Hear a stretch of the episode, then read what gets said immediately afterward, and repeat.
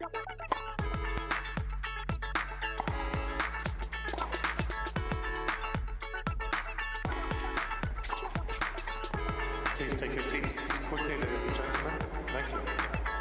everyone, and welcome to the first installment of 2022 of the Chewing the Bat podcast.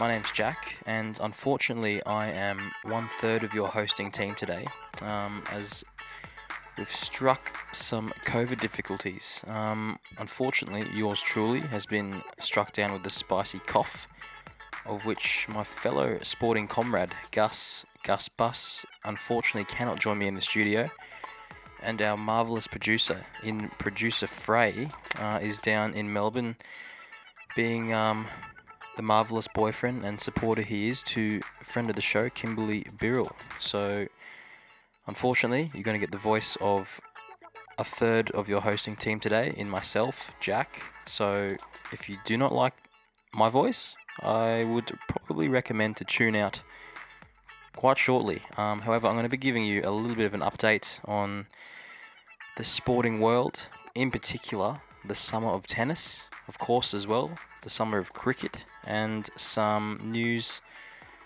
globally in the NBA, also in the PGA, um, and some pretty cool results from Aussies, not just in tennis, but also cross sports as well. So stay tuned. Um, but starting off with probably the biggest sporting news of the year, even though it's early days. I'm probably going to put it in the top three, and we're only 10 days in.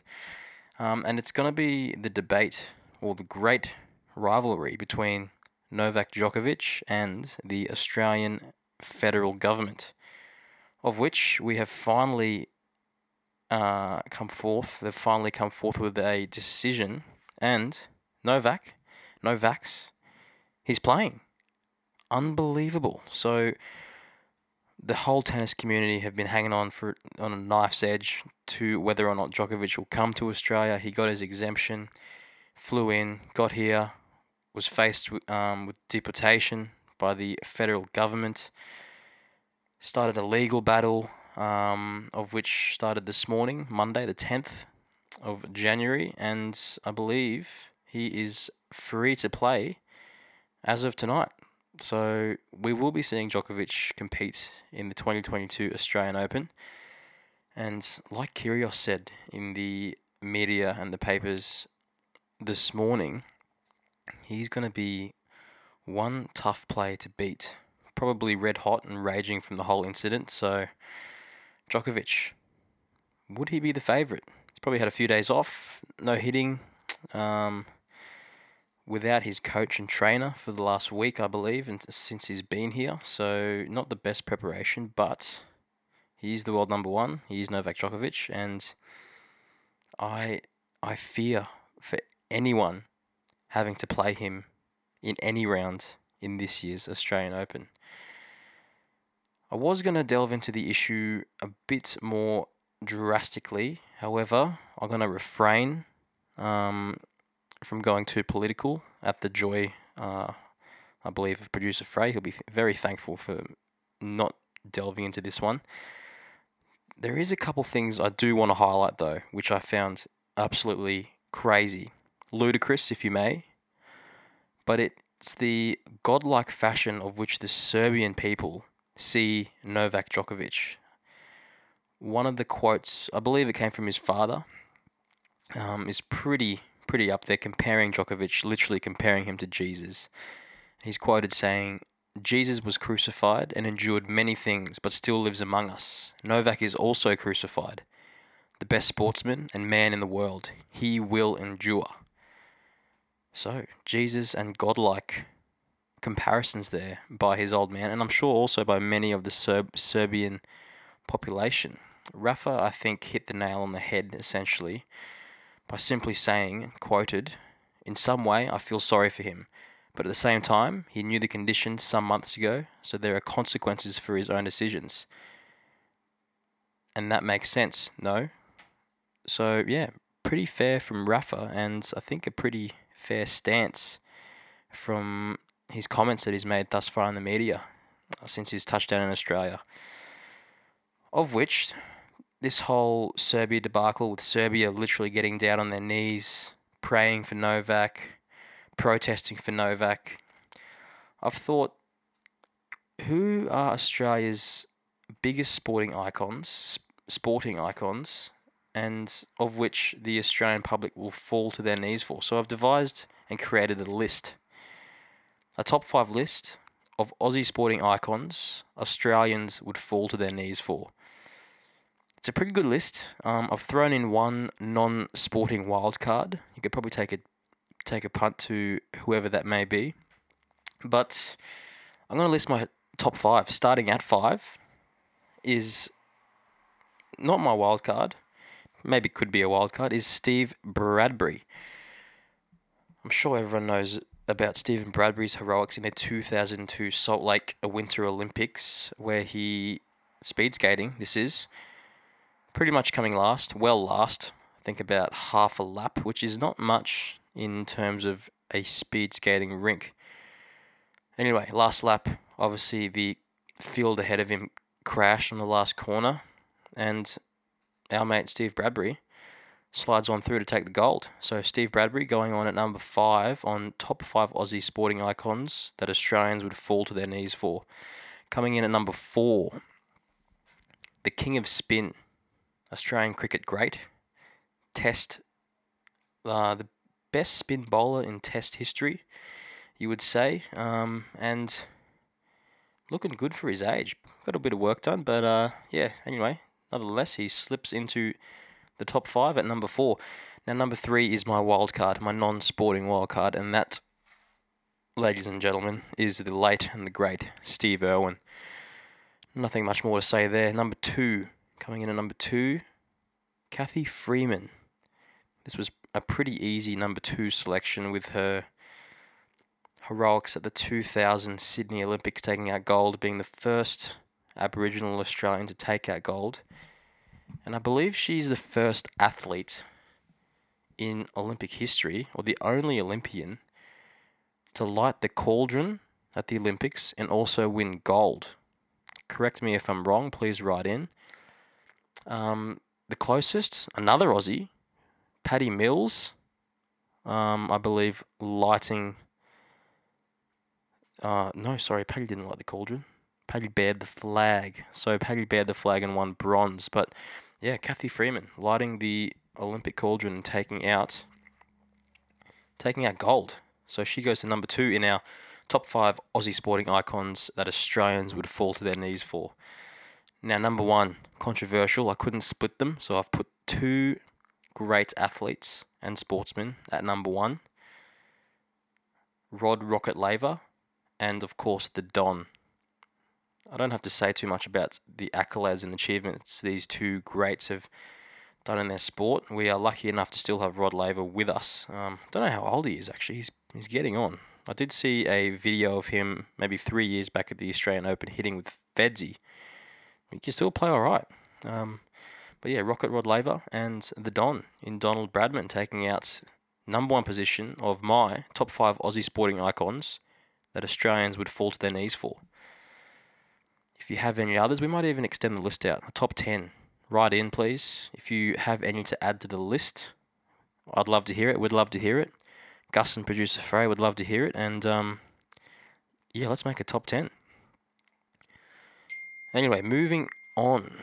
Let's um let's talk some tennis. Some more tennis and get away from the Novak Djokovic situation before we delve into it too deeply. A lot of tennis happening at the moment with the Australian Open qualies underway today and the main draw kicking off in about four days' time. Yesterday, we wrapped up the ATP Cup with Canada taking a pretty profounding win over the Spaniards. So Felix Auger-Aliassime, gee, that's a tough one to pronounce, and Denis Shapovalov, two young guns from Canada. I believe probably about 21, 22 years of age, so still very young in their tennis career, taking on the Spanish veterans in Roberto Bautista Agut and Pablo Carreno Busta, who both put up a pretty good fight. Um, however, The Spanish veterans, I believe they are edging on 30 years of age, getting outdone by the young Canadians. So that was a pretty marvelous result. Um, one of the probably better things that I've noticed from the ATP Cup is that it allows for a lot of players without a high ranking to compete in such a big event. So for those who are unfamiliar with the format, teams and countries are selected with the top 24 ATP ranked players and their corresponding countries. So, for example, we could have pretty small countries like a Greece, obviously with with Tsitsipas um, being I think about four or three in the world at the moment. He hosts a Greek team, of which he has to fill another singles player and a doubles pairing. So, of which we've seen a lot of players ranked outside the top 500 competing in this event and competing against some of the best players in the world. So it's pretty cool to see the difference in level, the difference in ball striking, which is really not that much. Um, and yeah, pretty cool to see those guys ranked around seven, six hundred in the world take on the top hundred. So pretty cool format, pretty cool tournament, and congratulations Canada for taking the W. Moving on to the Adelaide International, which was held at the same time as the ATP Cup. Starting on the women's draw, we had Maddie Inglis, Daria Gavrilova. Oh, not Gavrilova, Daria Saville now. Recently marrying Luke Saville, so Daria Gav. Both getting through qualies, but unfortunately bowing out in the first round. Priscilla Hon getting a wild card into the main draw and taking a huge scalp in Petra Kvitova. 6 2 in the third set, Priscilla won, and uh, unfortunately losing in the second round to Victoria Azarenka. So, two class, class players and one scalp in Kvitova, for Priscilla Hon. So, that's awesome to see. Of course, taking out both the singles and doubles crown, our very own Ash Barty. Probably her, probably her toughest match was her first round against 17 year old Coco Gauff from America. Now, it sounds ridiculous to say, but I believe the commentators were saying at 17 years old, this is her fourth or fifth professional year on tour. So I think Coco had her first professional match, WTA match, at 14 years of age, which is absolutely ridiculous. We're seeing it more and more often. Um, as the years go on and we're getting a new generation of players come through. But 14 years of age, still 17, not even legal drinking age in Australia. Um, and I believe within the top 50 on the WTA ranking. So must be very nice. Um, following that, I believe Ash took a win over Kenin and then in her preceding rounds, didn't lose a set. Um, so awesome form from Ash leading into the Australian Open main draw. And also taking out the doubles title with lefty Storm Sanders. Great combo, really good at the net. Obviously, Barty has probably the best hands and feel on tour on the w, WTA tour. You don't see the slice game that often from the women, and tell you what, the net game from both Ash and Storm, top notch. So taking a, another W, the old 1 2 for Ash Barty at the first Adelaide International. On the men's side, this is probably a story for Gus and one that he is very excited about. Um, it involves short shorts, a dangle earring, and we all love a comeback story. I'm talking about Thanasi Kokkinakis. So Thanasi has had a terrible run recently of injuries. 2020 didn't play a single tournament due to a shoulder injury, I believe. 2021 played five ATP tournaments, which is not much considering the tour runs all year round, and also competing in a host of challenger events too, of which he took a win. So that was his first challenger win for three in three years, I believe. So, battling over injuries, was awarded a wild card into the men's main draw in Adelaide, and he lifted. He lifted, ladies and gentlemen. So he took a scalp, an Aussie scalp, in the first round, that of John Millman, six four six three. So pretty convincing win, followed by two pretty tough matches. He took a win over America's Frances Tiafoe, 3 6 7 5 6 1. So going out pretty comfy in the third set. Quarterfinal, Mikael Ymer. Thanasi took a win there in another tight tight match, 7 6 4 6 6 4, going, I believe, a nudge, just a tickle over three hours. So that's a pretty impressive effort. Now, the semi final, unfortunately, uh, Thanasi got given a free ticket to the Gael Monfils Clinic, of which Gael put on an absolute show. 7 5 6 1, I believe the final score was. And I don't know how old Monfils is, pushing 34, 35, but he's looking about 18, 19. He's moving, hitting winners from the back of the court, diving 360s, jumping smash backhands. Still, probably the most entertaining player to watch. If we had an award, an ATP award every year of the most entertaining player to watch, I would say Monfils has taken it out about at least 10 times in the last 12 years. And still going. I'd vote for him this year too. Gael Monfils, who eventually took out the tournament, taking down Karen Khachanov of Russia in the final. So, pretty good effort from Thanasi, taking three pretty big wins and eventually losing to the eventual champion of the tournament. So, commiserations for the loss, but I believe that's some pretty, pretty good tennis leading into the Australian Open. Some more tennis to come. There's a couple tournaments, another Adelaide tournament, followed by another Melbourne tournament. And then, of course, the big dance, the big show in the Australian Open. So, yeah, hopefully Thanasi keeps keeps pushing this level and lifts it maybe a little bit more. All right, moving on to moving cities into Melbourne.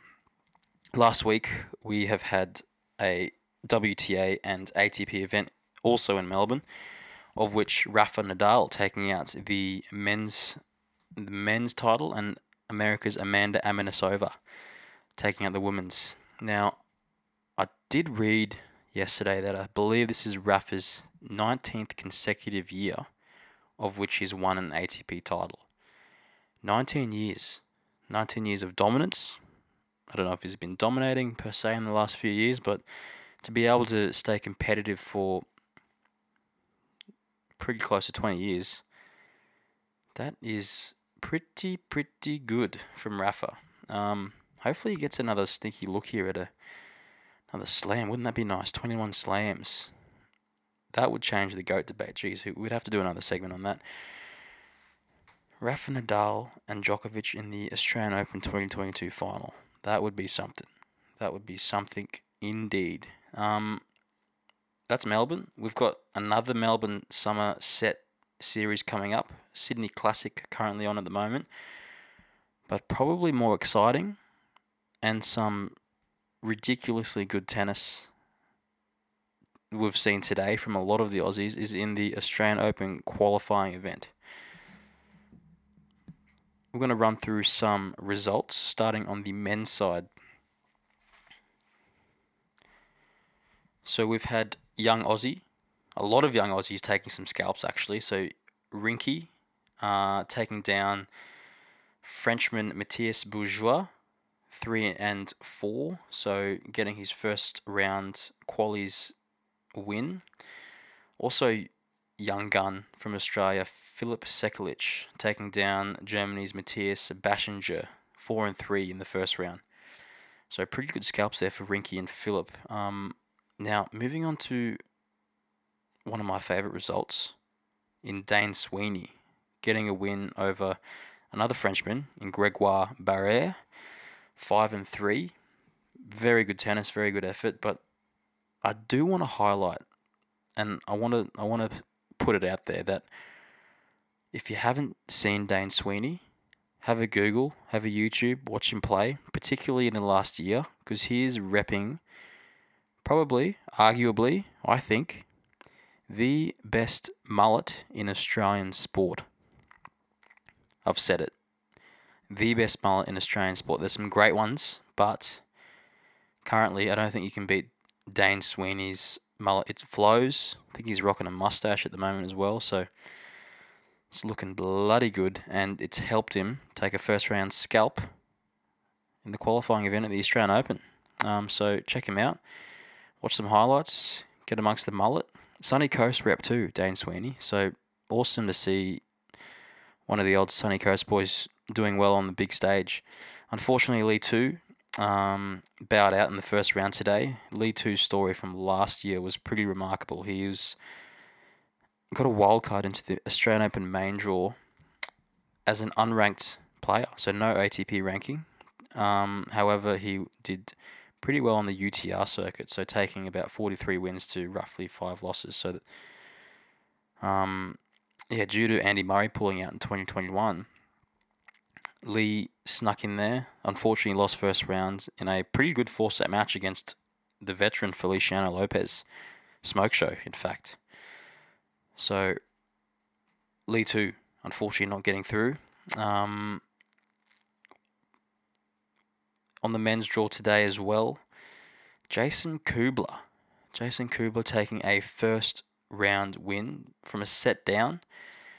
I was watching this one and believe it or not, I think it was a set down 4 all 15 30 on Jace's serve. And he goes on to win 20 points in a row to be up 4 love in the third set, of which he then lost the conceding point.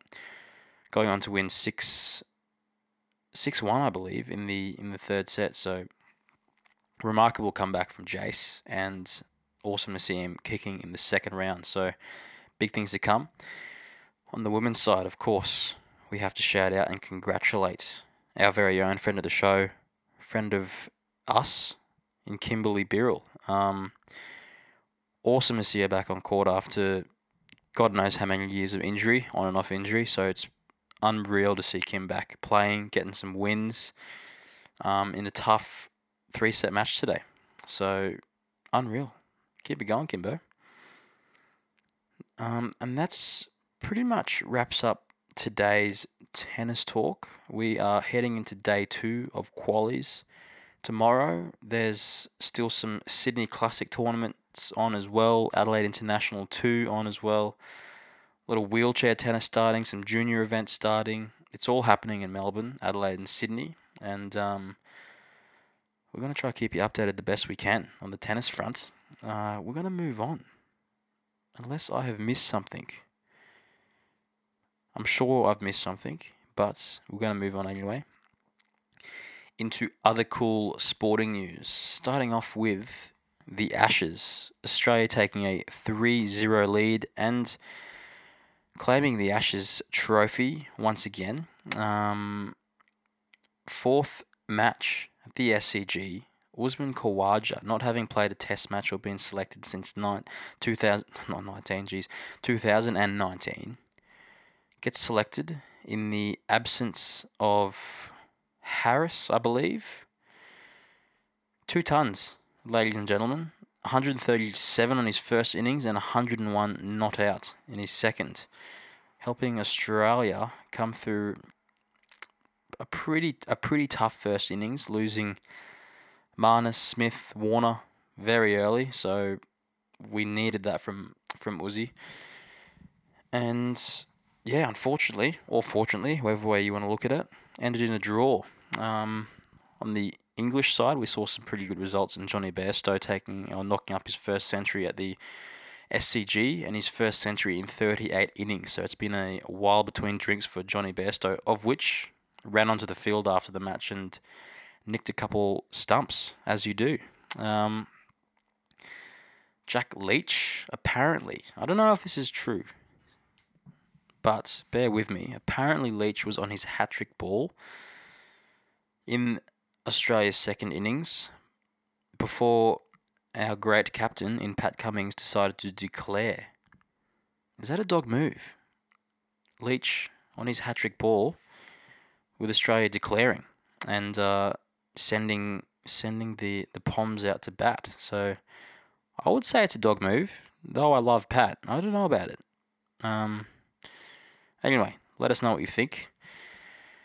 Um, and we've also got Gus to write in his test, his fifth test in Hobart, starting side. So we're going to run through it just quickly, and I believe, I believe this is the exact same test that the King of Spin has put out recently as well. So whether or not we've got some voodoo stuff going on with Gus and the King, or Gus has seen the King's list and gone from that. But anyway, here's the list: Warner and Khawaja opening. Marnus coming in at three, obviously with Smith coming in at four. Travis Head and Cameron Green coming in at five and six. Alex Carey, seven, and then our bowling lineup in Cummins, Starc, Lyon, and Boland. So pretty, pretty good if you ask me. Um, of course, Khawaja in, I guess, at the expense of Harris, who has been struggling in the first three, the first couple tests, but knocking up a pretty good score in the third. So it's going to be tough, tough decisions for the Australian selectors there. Um, moving on from cricket news. In other cool news, going to the NBA. So the NBA, as of last week, just crowns the youngest ever player to record a triple double.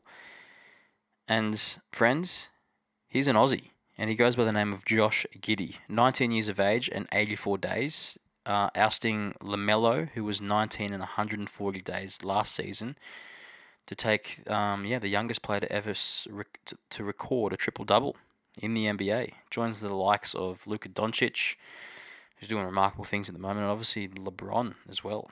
So Josh Giddey, not only did he record a triple double on that day, but he's been consistently scoring buckets. I believe averaging about 13, 14 points a game, averaging seven or eight assists a game. So he's been um, pretty formidable for the Oklahoma City Thunder. And hopefully he keeps it going.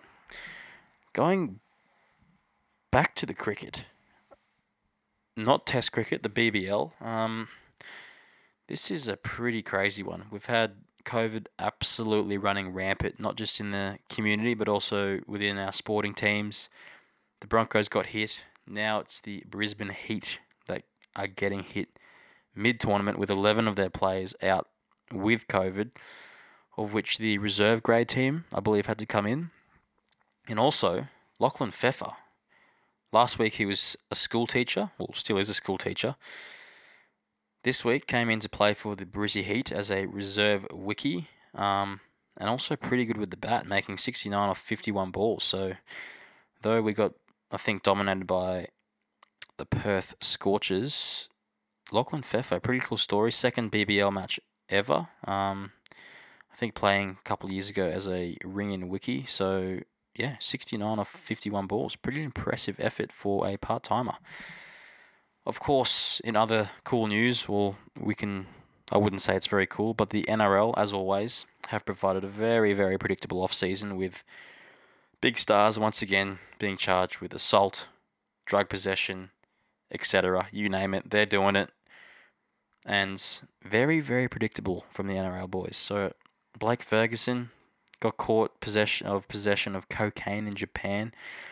If there's anywhere you're to do that, it's not Japan. It's the cleanest city, the nicest people, and dare I say it, I think they would have a pretty, pretty strict policy on on drug possession. So, geez, doesn't look good for Blake Ferguson. I reckon he will probably be held in a Japanese jail cell for up to three to six months while they await his decision of which, of course, his Japanese rugby contract worth many millions of dollars just got torn up. So, great move, Blake Ferguson. Um, and yeah, some assault charges, classic, some drunken incidents which the media love, and uh, yeah, the NRL providing some big blows in the off season. Now, probably some of the coolest news on the PGA Tour the golfing tour, Aussie Cam Smith just won the first PGA event of the year in Hawaii. And not only has he won it, but he's also totaled, well, hosted the best score in a par 72 um, tour event of 34 under, which is quite remarkable. Jon Rahm, world number one though, coming in at a close second, shooting uh, I believe 32 under. So, but anyway, Aussie Cam Smith. Oh my God, talking about mullets, Cam Smith. Cam Smith, probably running in a very close second to Dane Sweeny in Australia's greatest mullet. Got more of like a rat tail mullet vibe, so it looks a little bit dirty, a little bit more bogan. Um, but once again, if you haven't seen it, PGA's Cam Smith. This is not NRL's Cam Smith, by the way. PGA's Cam Smith. Check him out. Of the last year or so, there'll be some highlights up. But yeah, one of the dirtiest mullets and mows going around in sport. And he's going in my top three. I don't know who my top three is yet. I'm guessing it's Sweeny, Sween Dog, and Cameron Smith. Number three, who could it be? I don't know. We'll see. Geez, I'm spitting bars. Um, Cameron Smith taking out his first ever PGA event. So that's pretty much wraps us up in terms of sporting news. Um, it's pretty weird not having Gus and producer Frey not in the studio, but hopefully I've provided the listeners somewhat of a little bit of a catch up, a familiar voice, if you may. Those in isolation or lockdown, hopefully I've provided you with a good, solid half an hour and a little bit of absolute dribble. So tennis, cricket, NBA, golf, it's all happening. We've still got another two weeks of tennis action. The Australian Open main draw just around the corner. The fifth test match in Hobart.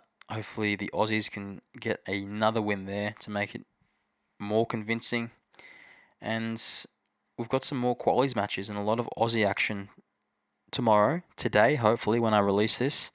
And yeah, that's pretty much it. Um, good luck to all the Aussies competing.